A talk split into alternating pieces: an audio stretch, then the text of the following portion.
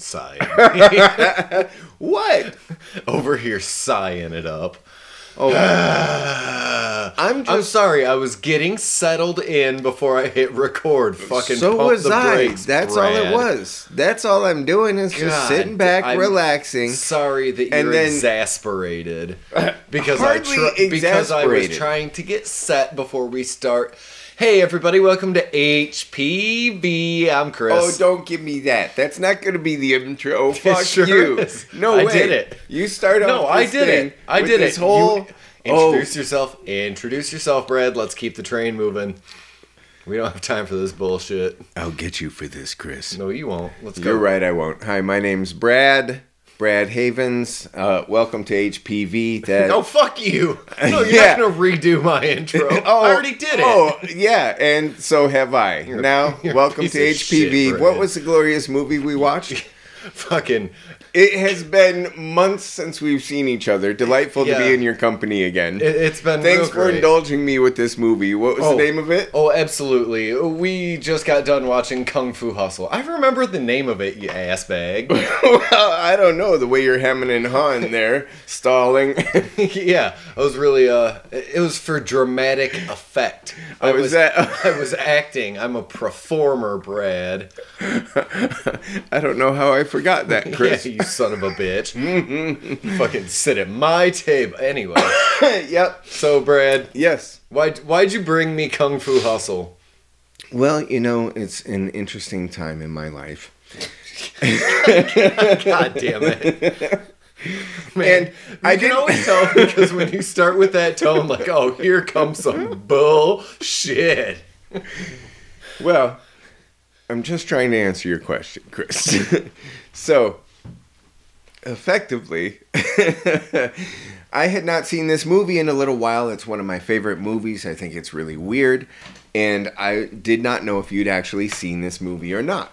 If you had, then um, the real question was how recent and whether or not you even liked it, wanted to see it again, that sort of thing. I don't believe I had ever seen this film. I very often, since I'm not like a big fan of this kind of, like this genre, generally speaking, right. I always confuse this with like Kung Fury, and there's another movie kind of around this time, mm-hmm. if I remember correctly. And they all get kind of lumped in together in my brain, because I'd never really actually watched any of them. Right. But, ooh, man, Kung Fu Hustle. It's a, it's a real fucking experience. Yeah, and, uh, now, uh, slight... Uh, background for people who may not have seen this movie. This is an international movie coming from Chinese filmmaker. His name is Stephen Chow. He wrote, directed, produced. He plays the lead.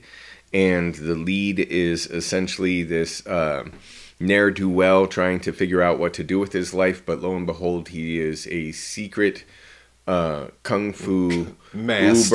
Uber master. Yeah. And um, and it's fascinating to me, fascinating comedy, not just a, a kung fu movie, but a comedy that employs many different influences, and you can see quite a bit of references to American movies. I know I don't get all of the references that are in that movie. There's no way. But um, I hadn't seen it in a long time, and since we're doing this thing, I was hoping that this might be something that I could spring upon you as something you had never really seen before. Delighted to find out you've never really seen this before, or if you have, you don't remember it. What did you think, my friend? Uh, uh, uh again, this is a real experience. Um, not a, I'm not a big uh, like martial arts movies uh-huh. guy. Mm-hmm. E- even stuff like John Wick even kind of teeters for me, where, you know, like the, I don't want to say like fast cut action, but like hand to hand combat and stuff. It, it's something that doesn't super duper interest me. Uh-huh. And along with, um, I notoriously also do not like superhero stuff. Mm. So there was a little bit of this that I kind of glazed over. Like okay. when, uh, the Beast, uh, initially fights the couple. Yeah. Like, at that point, yeah. it was, well, okay, I get that he's stronger than both of them, and this is taking a really long time, and it it becomes boring when they have to do everything in slow motion because obviously you wouldn't be able to see much of anything otherwise. Right. But other right. than that, those, like, the action-packed parts were the parts that kind of dragged for me. The rest of the film w- was fucking incredible. And even a lot of the action parts I really, really dug. Mm-hmm. But cool. there there was a little bit of it that, like, all right, well, they can stop fighting and progress this weird-ass story some more. You know, it's interesting. Um, that fight between the Beast and um, the lovers, uh, Paris and Helen of Helen of Troy is how they identify each other and themselves. Um, the landlady and her husband. Yeah, the landlady and her husband. Easy. Uh, there is something about that fight, that moment in the movie, that I think the general sort of audience fatigue sets in. Because suddenly you're like, I mean, you're going from the introduction of the Beast, which is already kind of interesting. He's stopping bullets with two fingers, that sort of thing. But then suddenly you're into, like you say, this slow motion fight, which on one hand is kind of interesting because um, you kind of have the ability to see everything that's happening, like the way he floats through the air and they jump at each other and that stuff. Yeah, that's cool. But then again, it is slow-mo, and we're at a point in the movie where it's like, okay, let's let's start bringing it home. Uh-huh. Yeah. And like I said, that that sequence and like the uh, sequences kind of bookending it, I guess, are like the only part that dragged for me when, yeah, like you said, I just kind of wanted it to, okay, let's get to let's get to the end, or let's let's cut the action and get a gag in here or something, because it did become kind of action focused for a good ten, fifteen minutes. And again, not to say that the action is bad, mm-hmm. but even in the, uh, what I thought was the coolest fight, the guy was with the, uh, the violin, gigantic violin looking yeah. thing, mm-hmm. even that at, at a point, like, okay, let's, let's move this along. Yeah. This, this is taking a bit too long, even mm-hmm. though it's cool action. It's the same repetitive action in a way. Yeah. And particularly because, um, what they set up there are the three warriors, and that confrontation, they, they take out the three warriors successfully or successively. Yeah. Rather than, uh, all at once combined. Um, But, you know, uh, I really like that first uh, kill scene, because even though it's slow-mo, um, they don't reveal that this musical instrument is actually throwing, like, invisible swords yeah. at these people. So you see, like, the shadow play of the cat. You see the cat come into frame, leave the frame, but he leaves as he's jumping. The shadow of his jump follows on the wall. And the shadow, you see what happens to that, and you're like, oh. Yeah. Oh, no. Uh-oh. Yeah, this is a real problem. And um, it doesn't catch up to their target that he's actually in danger until, whoop, there goes his head, you know? So I I just, um, I really liked that fucking, I thought that was spooky, mm-hmm. you know, really scary. Like I said, that's a really good fight scene, and it would have been even more effective for me if it took about half the amount of time. Uh-huh. Cut it from like five to seven minutes down to two and a half, three minute sequence. Mm-hmm. I think it would have been much more effective rather than showing us, yep, he's dodged another... Uh, another sword and thrown the well, back at thrown these spears at them. Mm-hmm. They have played the instrument that repels the spears. Well, again, that's the gr- issue of the three different masters, because with um, it's kind of the structure of um, the cinematic structure of the the combat itself, that there are these different degrees of uh, the progression of the severity of the threat and all of that, and. Um, And each master has their own uh, discipline.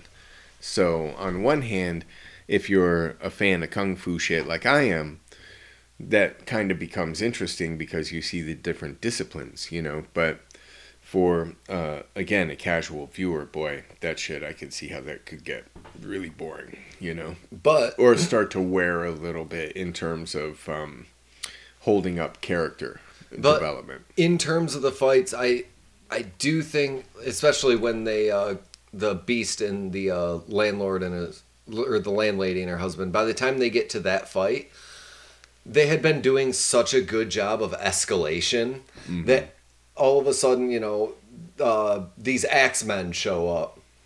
And one of them is just stuffed in a barrel all of a sudden. And yeah. then all of a sudden, whoa, there's these three masters because these axemen were the top dogs. And then there's these guys that come in to take out the three masters. But then, oh, lo and behold, there's somebody else in the village who's better than these guys that were brought in. Like, uh, they're constantly topping themselves yeah. all the way up into the beast. And the beast is cool. Mm-hmm. Don't get me wrong. That final fight is pretty fucking cool. Yeah. But, again... when it gets down to, like, oh, it's just one dude. Like, oh, it's, he's just a superhero now. And it's fine. Well, it's fine. Yeah. It's just not my bag, baby. I think... I think one of the reasons that... Um, that um, I like this um, story as well, though, is that... yeah, it's one guy at the end who cleans up everything. But... in no way is he ever introduced as, you know, uh, a hero with a heart of gold, really. He's not introduced no, as someone... No, he's a real bastard most yeah. of the time. Yeah, most of the time he's a dick because he's trying to, you know, pretend that uh, he's a tough guy and all of this stuff, you know?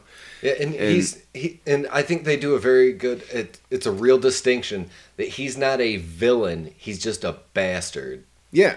Because they show the Axe Gang and, like, they make it a point several times, which we'll talk about shit like that later. Yeah, but yeah, But they yeah. say, make it a point several times to state that we're the bad guys. We do bad guy stuff. Mm-hmm. And they do. They, like, they kill a lot of people. Mm-hmm, mm-hmm. And then this guy's wants to be a bad guy, but he's just kind of a dingus. So yeah. he's just a bastard.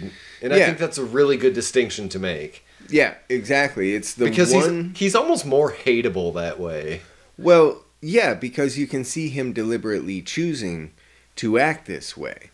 And uh, I think it's one of the more interesting elements in the film, you know, because at the time where where the uh, uh, rerouting of the chi... happens, right? And they do that whole chrysalis metaphor with him. Yeah. Which, they you sure know, do. Is delightful. Um, you know, it, it allows you to kind of accept that, okay, this guy had his ass handed to him.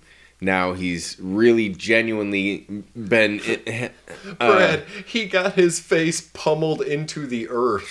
Okay, so maybe he didn't literally. have his ass handed to him, but he had his face literally pummeled into the earth. There's a fucking crater like, there. Isn't that awesome? And it has one of my favorite little details.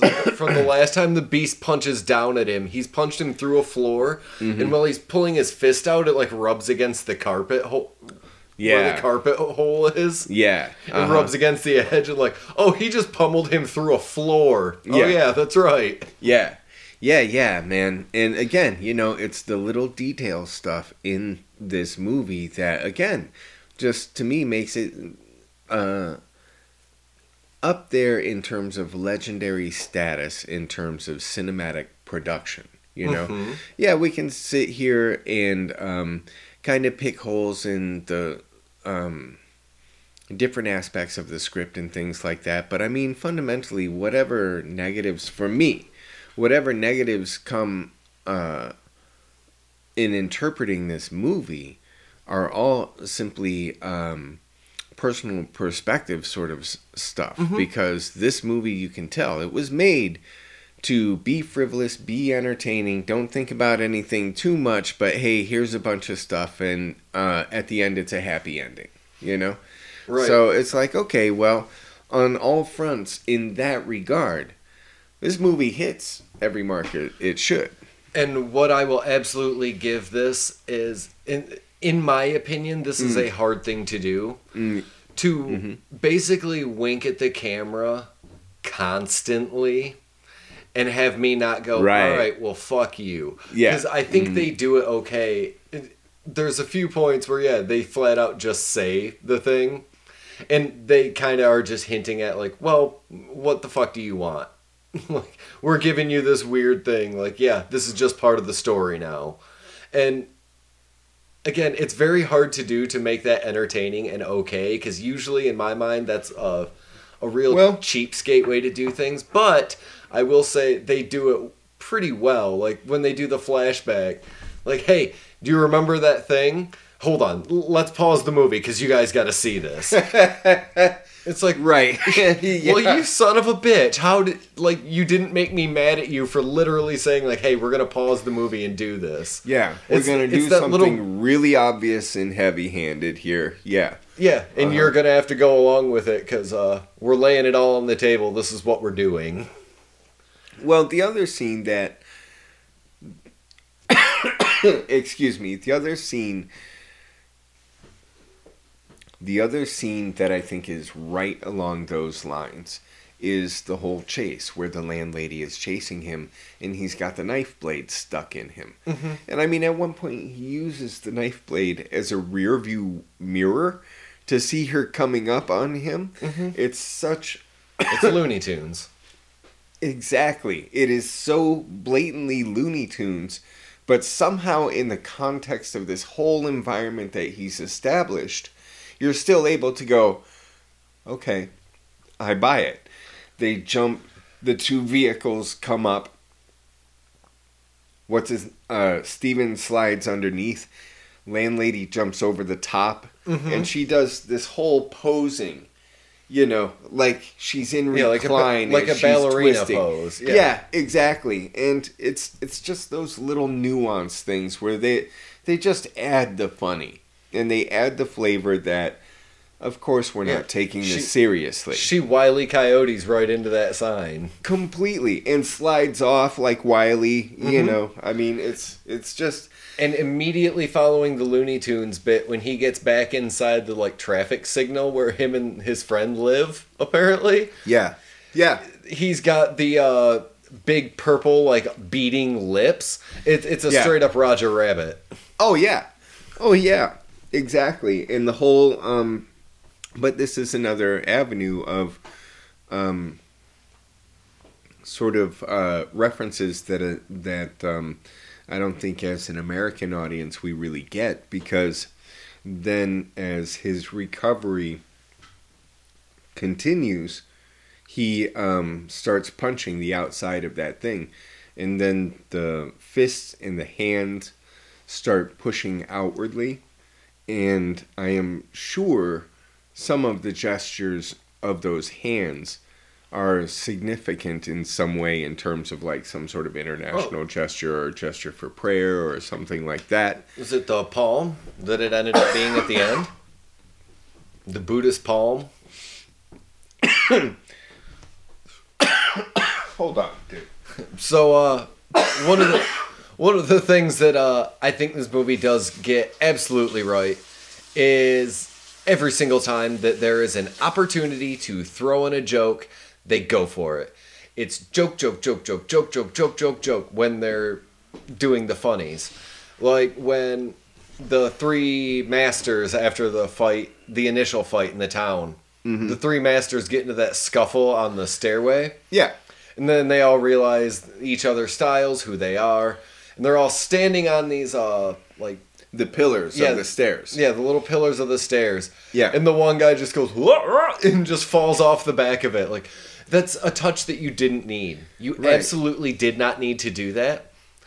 But, again, joke, joke, joke, joke, joke, joke, joke, joke, well, joke. Throw them in there. If there's a chance to make a funny, do it. And physical comedy that you can just show on screen and you don't mm-hmm. have to write a joke for, perfect.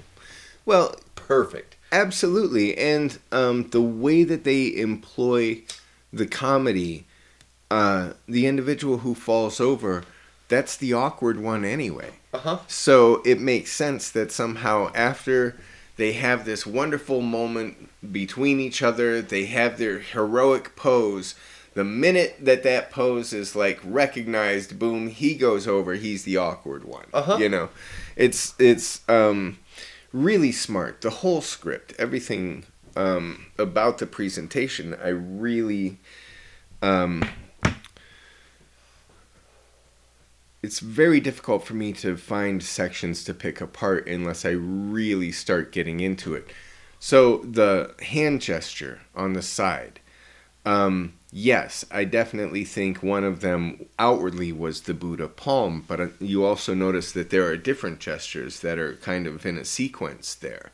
And it makes me wonder if there's some sort of other interpretation for those um, hands, either individually, or if there is some sort of, um, uh, let's say, ritualistic or prayer sequence or something related to those hand gestures that someone who actually understood that, was um, educated in that regard, might recognize. Which, if that is the case, even further uh, uh, to director Stephen Chow, writer, director Stephen Chow, for Um, understanding so thoroughly his audience, his story, and how to use cinema to lay in all of these things simultaneously, you know.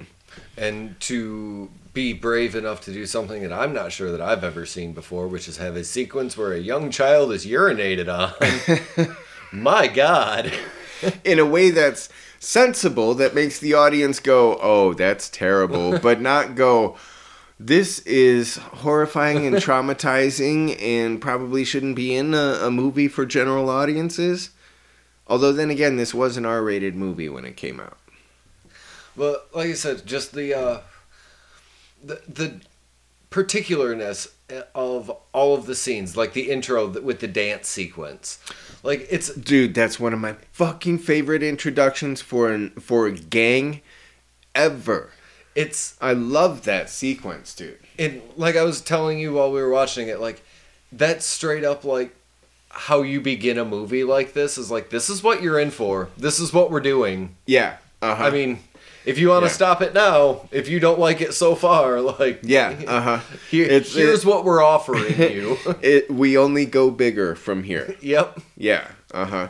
And I remember the first time I saw this in a theater, uh, that whole opening and just again, the way the camera moves through the whole police station, and we go through the different levels, and then, um, you know, the the gang boss is doing his thing, and uh, comes out into the street.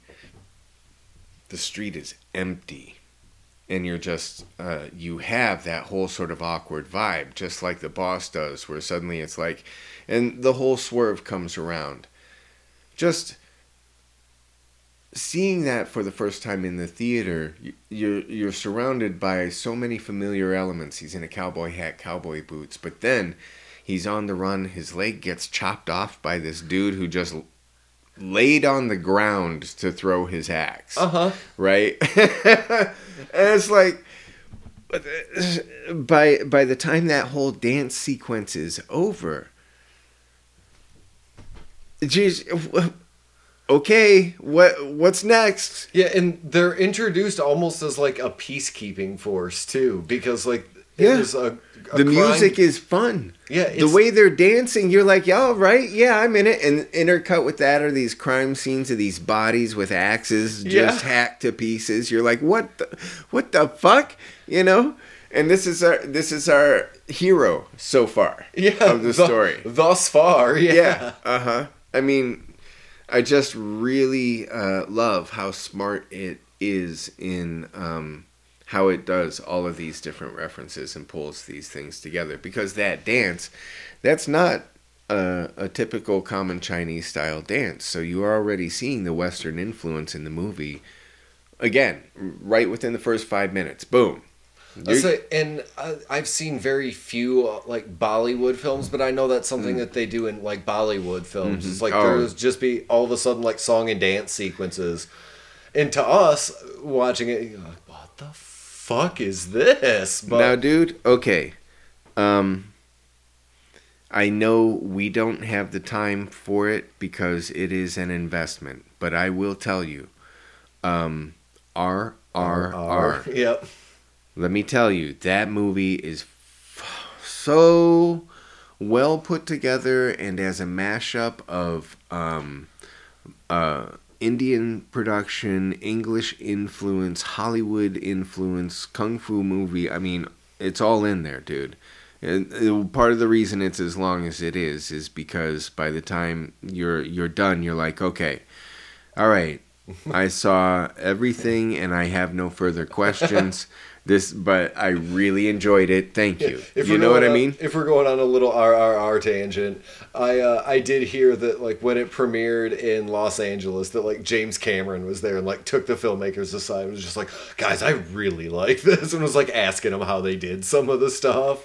Well, it like, wouldn't surprise me. When you've got, yeah, James Cameron, like, almost undisputed king of movies, who's like, man, how'd you guys do this? Like, well, here's the thing. That's the coolest goddamn thing ever. Here's the thing. Everything in that movie is doable from a Hollywood perspective. And some of it is relatively easy. You can sit there and you can look at it and you can go, okay.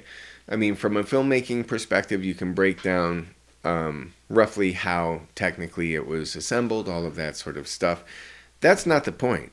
The point is, is that you have that technical expertise in a movie from India that has a fraction of the budget, but because we've been outsourcing all of our shit, there's a lot of talent there that's able to still do this stuff and was happy to do this, to sort of put their own uh, brand on it, right? The thing about R R R is it's not just that technical expertise. It is the full story. You have uh, an understanding of political dynamics from an international perspective, straight down to the value of a bullet. They really focus on this as an aspect. Is this person that you're considering shooting really worth the value of what it took to manufacture the bullet that you're going to use to kill this guy, right? It's an interesting question, dude, and it comes up a couple of times in a couple of different ways, and it's really fucking interesting. So you have this whole wealth of fucking uh, Marvel bullshit and everything coming out, terrible D C movies, all of this shit, and this refreshing just wash of, you know, all of that shit that that is coming out of Hollywood. This is genuinely how you're supposed to do this, mm-hmm. as an entertaining hero story. I mean, I, I can't recommend it enough. I can't wait till you see it. Once you see it, let's talk about it. I mean, dude. That, that is a good segue back into where we are, because yes. into this film, because the one thing I will say, and I say this for almost every single movie, I don't care if your movie's really that good or bad. Mm. Did you entertain me? Yeah. And fucking Kung Fu Hustle ha- has me hook, line, and sinker almost the awesome. entire way through. Awesome. Just, like I said, the combination of elements between the pretty good fight scenes. They're not outstanding by any means, but for your average Kung Fu movie, they're not bad. No, it, At least some... the characters were distinct in terms of the different Kung Fu masters. At least they did work a little bit to try to have some uh, uh, distinction mm-hmm. in their styles. And I, I really appreciated that. Right. And the, like when our, uh, who ends up being our main character is trying to pick a fight with the village.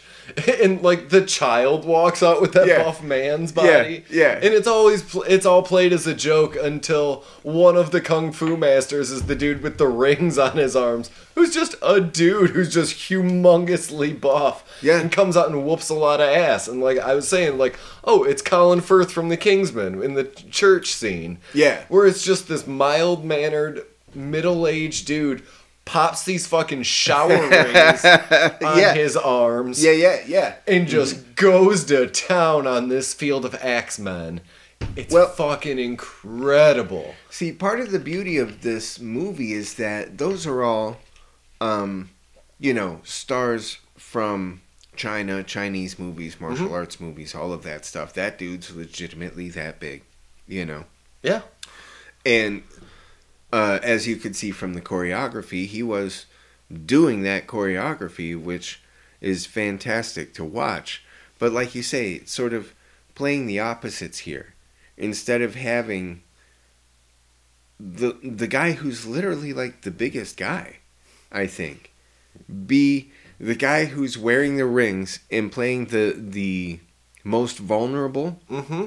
throughout most of his scenes, and then he he just comes out and and just starts steamrolling dudes. Ass. Yeah, yeah. I mean, it was stuff like that that kept making me go. And then I loved the um, okay, so the baker, the guy with the sticks. The I sticks was just I guy. was just getting to him. Now, uh, as a cook, I enjoyed just originally seeing his introduction of, oh, okay, this is how they flatten, really, this is how they work the bread. I could I could see, you know, some sort of um, uh, Eastern traditional method or something like that, you know. Um, but then to see that this guy is the the one who, like, throws seven of these sticks in the air and then directs them. And, and I mean, I was like, what? Wait, what the... Oh. Because he just comes bursting into this, and that's what I was Literally. talking about. I was talking about the escalation, because like mm-hmm. we find out that all these different characters have these different powers, and they all just happen to be in this one little town. Yeah, and it's fucking perfect because this dude just uh, the guy with the rings is in peril, just like the big muscle dude, the first one that starts whooping ass. Yeah, the coolie. Yeah. yeah. And then he's in trouble, so the guy with the ring steps in. And then they're both in trouble. Here mm-hmm. comes the dude with the sticks. Mm-hmm. And it's just such a perfect way to introduce all of these characters that we had like kind of seen before and never, ever thought before that, like, oh yeah, they're going to have some superpower. They're, they're wonderfully camouflaged. Uh-huh. Blended in with the whole environment. I mean, the dude with the rings, he's a tailor. Yeah. So the rings are masked as part of his curtains, holding up so people can change in different areas. Mm-hmm. It's, it's just it's just little stuff like that that it's like so clever in so many different ways. The bad guys are so clearly defined. You know, the young, ruthless, careless killer, the accountant, the accountant who's clearly such a liar, such a two-faced little shit. You uh-huh. know you can't trust that guy with anything, nope. right? And I love, I just love that guy in the sequences because he's always like, "Hey, shut up, you fat lady." Then the fat lady's in the car, and he's like, "Hey, clear out of here! Don't you know people are trying to sleep?" You know, and you're just like, "Oh no, you're dead. You're dead. It doesn't matter." You know, it's it's great, great stuff like that. You know, and like the landlady, when you find out, oh, she can scream really fucking loud. Mm-hmm. Like, I think they had kind of telegraphed that one a little bit, but then all of a sudden yeah. when her drunk, lecherous husband starts getting involved, it was like, no fucking way. Because he was just, like, a kind of a sloppy drunk the entire time. Well, you know, it's interesting that you mention that, Chris, because there happens to be, and you're probably aware of this from other kung fu movies, but you know how they were talking about, oh no, the lion's roar technique and this sort of thing? There is a technique that's uh, the drunken style of kung fu. And um, when they first introduce um, the landlord against those two guys, just the way his body is so loose and flowing, it's sort of reminiscent of that whole sort of Uh, drunken style where you're redirecting this force that's coming at you, mm-hmm. right? And I, I, I, maybe it sounds corny, but I love at the end of the fight where he's just whipping these two guys around, then he throws them away and he completes his final pose and he's perfectly centered in the yin-yang symbol. Yep. I, oh... I mean, the first time I saw that, I was just, oh, Stephen Chow, you fucking have won my heart. You're brilliant, you know? So in the introduction of those two fucking ghouls that play, like, the harpsichord thing. Yes. When they're uh, making the deal Literal with the, monsters. Yeah, when they're making the deal with those guys, and you're like, oh, fucking shit, yeah, they're going to get involved. Yeah. Hell yeah. And then they show up, and they pretty much easily, not easily, but pretty easily dispatch of the three, uh... Yeah, masters the three that masters. We, that we knew about until yeah. the landlady screams out the window and breaks the strings on their uh, their instrument. And then even they're they know that they're fucked. It's, you know, this is a, um that type of an escalation is what uh makes the movie just keep keep um yeah it keeps it chugging along. Yeah, it keeps you hooked because you're like, holy shit, these guys, clear what, monsters. What, what can these fucking guys do? They just decimated these three fighters, did it with relative ease, and now they've literally had their clothes blasted off their bodies. Yeah, they, they, they got chucked at a wall so fucking hard it disintegrated their clothes. And now these uh, fucking previously scary ghoul-looking dudes wearing like these dark blue, black suits. Yeah. Who looked like monsters before are now sniveling cowards who are basically in their diapers. Yes. Yeah. Yeah, exactly. And then the next scene, they're in the car and the gangsters are like, get us out of here. And it's all in the editing. But then suddenly the landlord's in the front seat. Suddenly the landlady's in the back seat and nobody's saying a word to each other. Nope. Because those gangsters know the conversation just got real serious. Uh-huh. Yeah. Oh, and man. The landlady doesn't have to say a word to him. She cracks her knuckles in his face a couple times and like just makes a few hand gestures. Yeah. And then just the scene ends. It's fucking fantastic, Brad. Dude, I'm telling you, this is the brilliance of Stephen Chow as an international filmmaker. You didn't need any dialogue. Not at all. Anybody watching that scene knows what she said to him. Yep. Right? And uh, there are so many examples of this throughout the movie. But this, you know, it's, it's no wonder after uh, viewing, it's no wonder that this made a splash internationally the way it did. That couple, by the way, the la- landlord and landlady, it was the first time that those two had worked in um, uh, together in this kind of a movie. And their relationship was so uh, popular amongst international audiences that Stephen Chow did another movie. Now, I haven't seen it. I've only seen a couple of clips out of it, but it's a ghost story. And it's another comedy, and it features those two. Because everybody was like, well, if you like that combination of Stephen Chow and these two as a husband and wife, well, you know, so they served up this next movie. Right, so that's on my list of things to see. But once again, it's just another example of the the potency of this movie and the ability to use broad comedy as a language to uh, entertain literally the world. Yeah, like again, those little touches, like the guy falling off the uh, post in this, the. post on the yeah. stairways. Mm-hmm. Also, uh, when there was a, de- a couple of the death scenes, mm. when the landlord, the, somebody would be saying something in their final dying breaths, and the landlord would have to say, like, I don't understand what you're saying. Yeah, which I didn't notice. I, I'm, I can't tell you how many times I never noticed that until you pointed that out, right? It's true, though. It's so goddamn funny. Well, dude, the first death scene is, where he says that, if I remember correctly, is when the baker dies. And the baker says, what are you prepared to do? Right? Mm-hmm. And dies. And the landlord's like, I don't know what you're saying. Dude, that is a reference to Sean Connery's death scene in The Untouchables. Okay? And one of the reasons why I know this, and it's so fucking clear, is because when that movie came out, again, saw that in the theater, probably saw it three times in the theater, I can't tell you, fucking love this movie, right? But Sean Connery, he's mentoring Kevin Costner, you know, and this is like, um, Brian de Palma, I think it is, uh, directed it, but it's, it's this... Elliot Ness. Yeah, it's the Elliot Ness story, thank you. Uh, through Hollywood vision is what I'm trying to get to. It sure is. Yes, exactly. And great movie. Love it. Sean Connery gets his ass handed to him. He takes a full shotgun blast to the chest. Kevin Costner gets to him. He's Sean Connery. He'll be fine. You've Kevin seen, Costner gets that to chest? him. My God. Sean Connery has stayed alive long enough to give a clue to Kevin Costner. And as he's dying... he's all in Kevin Costner's face. What are y'all?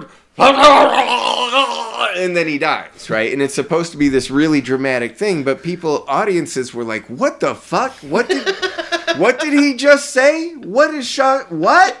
Right? We we have a hard enough time understanding him when he's speaking clearly. What are exactly. you doing? Exactly. And he was already working on being the Irish beat cop, so he already was fucking up his accent, right?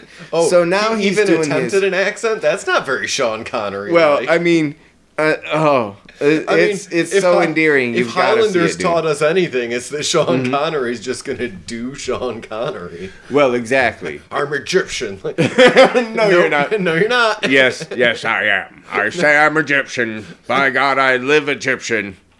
But yeah, so the whole speech, like Christopher Lambert and his weird ass accent. Like, yeah, he's Scottish, my ass. Completely, dude. I mean, come on. But still, I love Highlander. Great movie.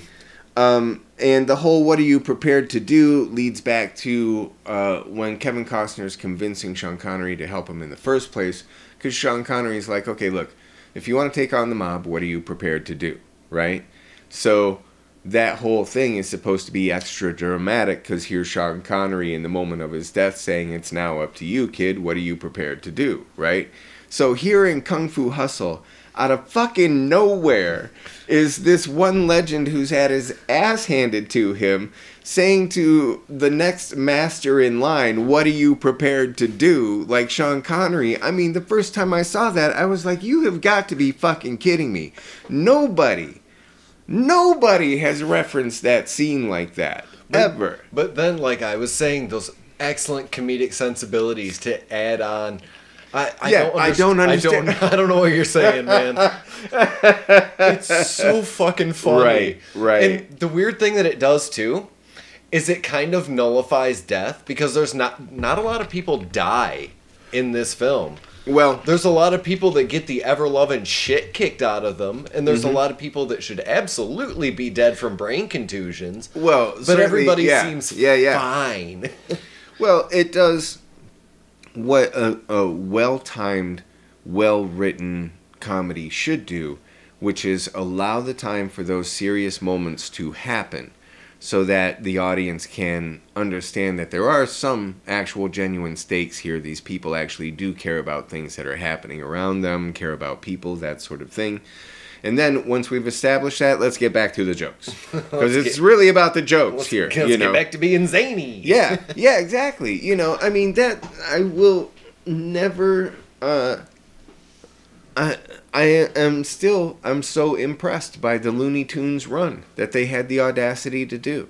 You know, just that it's um, a Looney Tunes samurai western. Yeah, like what the fuck. Well, okay, he comes out as now Buddhist enlightened, uh, super kung fu master. What's one of the first things he does? He steps on eight different feet and flattens them like pancakes. That's his technique, yeah, he right? Fucking You're Roger, like, he Roger Rabbits them. Yeah, yeah, yeah, completely. And uh, and you're just like, he's hitting guys in the air like two or three times as he's moving through the air. You know, they're just uh, lovely. Like, okay, I don't care about uh, any comparisons, whatever. Matrix, Burly Brawl, the way they do all of that with the, all of the Agent Smiths and Keanu, you know, doing all of the fights and all of the midair stuff. I still think this looks better. I still think this holds up. I like it better, you know.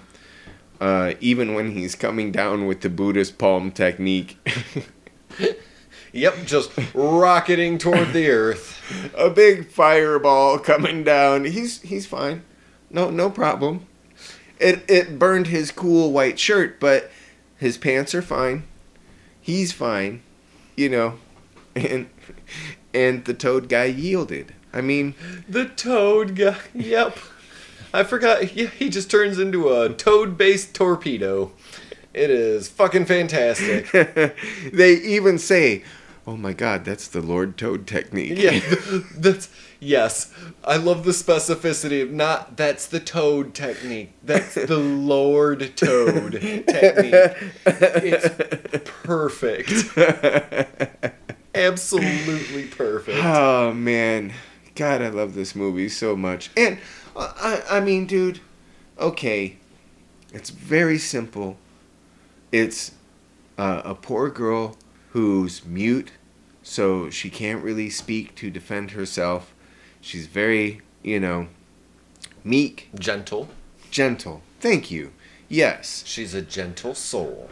And the first time that they meet, he moves to defend her. The last time they uh, meet, he's had his sort of uh, personal awakening with his self. He's no longer, like, trying to be an evil tough guy. He's actually uh, embraced this fond memory and used that to help make, like, this candy store for kids, to help sort of lighten the mood on the neighborhood block. And that's how she rediscovers him. And it's so simple, but I find it so endearing that this is this is the light ending. Doesn't mean that they're going to get married. Doesn't mean, you know, that they're going to have five kids and, and all of that stuff. But there is still this sense of hope, you know, sense of, okay, good can come from this now, you know. And uh, and honestly, sometimes that's all you really need out of the story, you know. Yeah, it's... It's an easy enough to follow narrative mm-hmm. with just insane dialogue thrown in. Insane and dialogue, insane visuals. You know, I mean, the visuals are just such a pleasure to me to um, just sit back and watch watch all of the silliness. And I love, you know, again, the build of the Axe Gang right up to um, probably the... when all of the dust is settling after the three uh, legends have been revealed, mm-hmm. uh, the three masters have been revealed, uh, and um, so that I would say that's your first big whole sequence. You know, that like first, what would that be? Twenty minute, fifteen minute setup, ten minute setup, whatever that Something is. Something like that, yeah. But that whole build right there, that alone is like master cinema construction. You know, and um, if you're not into that movie at that point, well, there's no fucking way you'll be able to deal with the rest of it. You might as well just go back to whatever it is that interests you, you know. Like I said, I mean, I, I like a good serious movie as much as the next person, mm-hmm. but when you are effectively respecting the consumer's time and money... by just give, providing nonstop entertainment. That is such a valuable skill to me, is being able to provide entertainment. Because that's why I'm watching your film. This is another reason why I like this movie, though, because so many movies lately, even if they're presented as being entertainment, there are elements where you're like, um, okay, so this is just some writer with an opinion right now who's using this character, okay? At least the rest of this doesn't suck. You know what I mean? Yeah. At least here it's like, oh, no, no, no, no, this is all fun. Forget it. Mm-hmm. Yeah, they and I love that they established that right away. Like, hey, th- this is going to be zany and weird and off the wall, and you're going to have a blast watching this. I, you can go watch The Godfather if you like, but uh, here's what we have to offer. And like I said, a director who respects your time and money like yeah. that is, to me, like... an invaluable skill that I think. Well, dude, I can't tell you how delighted I am that you love like this movie. Mm-hmm. Yeah, and I, uh, I enjoyed this a million times more than anything I've ever seen Christopher Nolan make. Fucking a right, yes. Oh my God, perfect Some, example. Somebody yeah. who really respects your time and money versus mm. somebody who hasn't been told no in a while. Yeah, exactly. Yeah, that's an that's an excellent. Um, Uh, example, excellent counterpoint in terms of what we're talking about. And Christopher Nolan, at the time that this movie was out, I mean, he could have taken a lesson, you know, mm-hmm. he could have. But at any rate, so um, so was there anything else in terms of the story or like the introduction of the Toad and the way he catches the bullet? Uh huh. Dude, Like the, anything the, that sticks okay, out to you. The the way the, the beast is introduced is they pull up to the uh, what is it? The abnormal uh, atypical pathology yeah, center. A, yeah, atypical uh-huh. pathology center. That doesn't sound good. No. And yeah, and it's lit like this fucking haunted house from yesteryear. This old asylum. Exactly. It reminds me of the old horror movie asylums and uh-huh. everything. And then they have the cloud form over it. Yeah. It, right as they pull the fence and he takes his first step in, the wind comes up. It's yep. like, oh, shit. And he sneaks his way in and uses his special lockpick skills to open the door. And there's the beast just sitting taking a dump. Yeah. Yeah. And it's such an easy gag to do, but again, it's timeless. Like, nah, look at him taking a dump. Yeah, and he's, I mean, dude, it works on so many levels because not only is it just your your basic shit joke, but throughout the rest of the scene with him, even through the fight with the lo- landlord and landlady, as you pointed out, he's in his prison underwear. Yeah. He's just got the prison tank top, the prison boxer shorts, and his sandals. Yeah, flip-flops. You talk about taking your most lethal master down to the most vulnerable he can be. Just him, no weapons, nothing. That's literally what they bring. And they still demonstrate how formidable that is, how confident he is. Even so confident to the point where he's... That's how we first see him. You mm-hmm. know, it's just, it's smart all the way through, dude. I mean, I, I know I keep repeating myself with all of that, but... But, like I said... Unique is, characters. That is almost where I start to lose interest, though, because it is presented in such a superhero-y way mm. that when they fight him, they literally, like, they kick his face, like, sideways and, yeah. and rubbery, and that's when I get to the, like... Yeah. Okay, well, before it was just kind of fun action, but like now the stakes are, all right, this guy's indestructible. And they've already brought up that, oh, well, you'd have to be one in a million, a, a one in a million kung fu genius to well, defeat this guy. Well, here's the thing is that, uh, as I've said, I've watched this movie several times, and even this time I'm seeing things that I never really caught before. And um, so there are all of the little allusions to that about um, about our hero uh, throughout the movie, which uh, is kind of interesting because, once again, on one hand, I wonder what references we don't get that are uh, clues that are left within mm-hmm. the feature. Um, but, you know, that whole idea of... Um, of the one in a million and uh, and all of that stuff. Uh, like, all that's fine to me. I understand. It, yeah. It feels like lazy writing, but when you're doing something as off-the-wall bonkers and you've already pointed out several other plot points and just said them, when you're just going to say, like, oh, yeah, there's a one in a million kung fu genius that can defeat him, you're like, all right, that's well, fine. I but, do think that's where you're depending on the comedy as a device exactly. to kind of help you get through it, because certainly you've escalated the violence to superhero level. To, yeah, you, and so that, you have to make it absurd. And that is just my personal.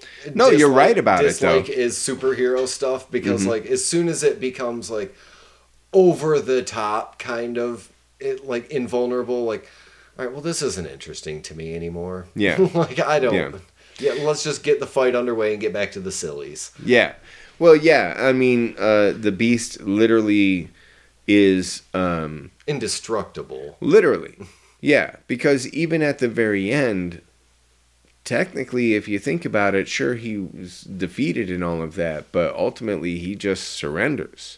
And it, you know? It's been proven that he's a snake before, because he completely cheats, cheats a couple times. Yeah, yeah, exactly. So, you know... Is anything really defeated? I mean, I suppose it pops into my head now. I suppose we could go off on some tangent philosophically about, you know, the sustainability of evil in the face of good or whatever, but I don't think it's or, going there at or, all, really. Or leaving it open for Kung Fu Hustle two. two the yeah. Return of the Beast. Or... Well, you know, and I'll give Stephen Chow uh, credit for this. To my knowledge, there is no Kung Fu Hustle two. There is no sequel. What he did do was... Um, build that popularity into other projects, mm-hmm. you know. So, um, so again, uh, really smart, uh, cinematic. I mean, much respect to him as a filmmaker. Absolutely, you know? And you can tell through pretty much every single frame of this film, it was made by somebody who cared. Yeah, yeah. And that really, really shows. Yeah, it was somebody who cared enough to take the time and go, well, can we make this a little better? Like I said, you could have had just the three masters standing on the three pillars on the stairs and cut it from there. You yeah. didn't have to add one of them falling off. But if you're Stephen yeah. Chow, you did. But yeah, yeah, like we've already mentioned, the guy dying, and then you don't have to add, I dude, I can't understand you. What are you saying? You don't have to do that. You, and then have the audacity to make it a running gag. Uh-huh. You know, I mean, that, dude, hats off. It's, Seriously, that... Man. In- incredible filmmaking instincts and incredible performances. Hats off to everybody associated with this, because, man, what a fucking weird movie. Excellent. Brilliant. All right, cool. Um, so very happy you enjoyed this, dude. Mm-hmm. Um, thank you for taking the time and making it available, making this whole, um, you know... Uh, recording possible and all of that, dude. Seriously. Our, our Taco Bell experience. Well, I'm, hell so, yeah. I'm sorry for eating half of your burrito, or most of that burrito, without noticing. My well, bad. You know, I actually um, I uh, have a project that I'm working on. And uh, oh, you're just moving right into plugs. I thought we were going to have a nice Taco Bell discussion, but you know what? That's fine. That's fine. You know what, Brad? Just plug your shit. Well, go ahead.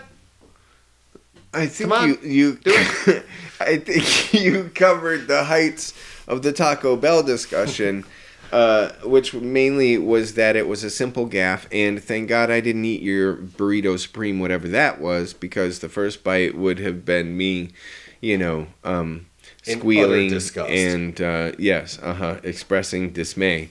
Fortunately, that never happened. So, um, as far as I'm concerned, I'm counting my blessings. Because um, that, that's what happens when Brad tastes something he doesn't like. He spits it out immediately and just yells, "Displeasure!" I go, oh, fucking hell, dude. Did you read the label? You separated the burritos, Brad. I would still blame you. I was working off of your work. Well... Uh, clearly you made a mistake when you did that, and sure you should did. have double-checked your order like a good friend would have. Oh, my God. So very sorry for that. Uh, See, we didn't cover the heights of the Taco Bell discussion. We really got to the bottom of it. And our deep-seated... Yes, I blame you. And our de- completely and entirely. Our deep-seated yes. animosity toward each other. I will not sleep tonight thinking about this. Just and brewing with hatred. How it must be intentional that you robbed me through your voracious appetite. through through my negligence. Your negligence and voraciousness.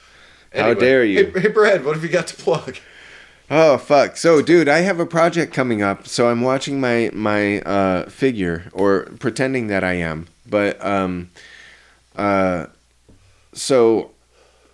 So essentially, in the um, next couple of months, we're going to have um... what? In the next couple of months, we're going to have uh, little promo stuff that'll be coming out. Um, you been and... coughing this whole goddamn time. Don't you oh. side eye me because I had to let one out. No, I wasn't side eyeing. I was laughing because what just happened to you is what happened to me earlier when I literally could not fucking speak, dude. I mean that. I hit a spot in my throat, burnout in my throat, where it was like I couldn't even fucking breathe for a minute there. Anyway, you've got a project coming up in the next couple months. Yes, essentially, uh, it's a movie. It's called Becoming Emily. It's a crowdfunding project, uh, and by that I mean essentially that um, the first tier of the crowdfunding, we're literally we're just pre-selling tickets, and there's a little sort of uh, gambit that's going along with that. Should be a lot of fun. Um, the intention is to essentially sell four thousand tickets. Uh, that will allow us to raise the budget for the feature, shoot the feature, and then um, uh, bring that feature and offer it up for distribution, and essentially uh, use that as the first uh, project uh, for our company anyway, to try to help build an entertainment industry here in Grand Rapids that's focused on feature film production. So that's the big news. That's coming up. Uh, the pre-sale for the tickets starts up in June. And um, again, uh, it's going to be part of a tiered crowdfunding program. Lots of stuff going on with that. The website is called becoming emily movie dot com.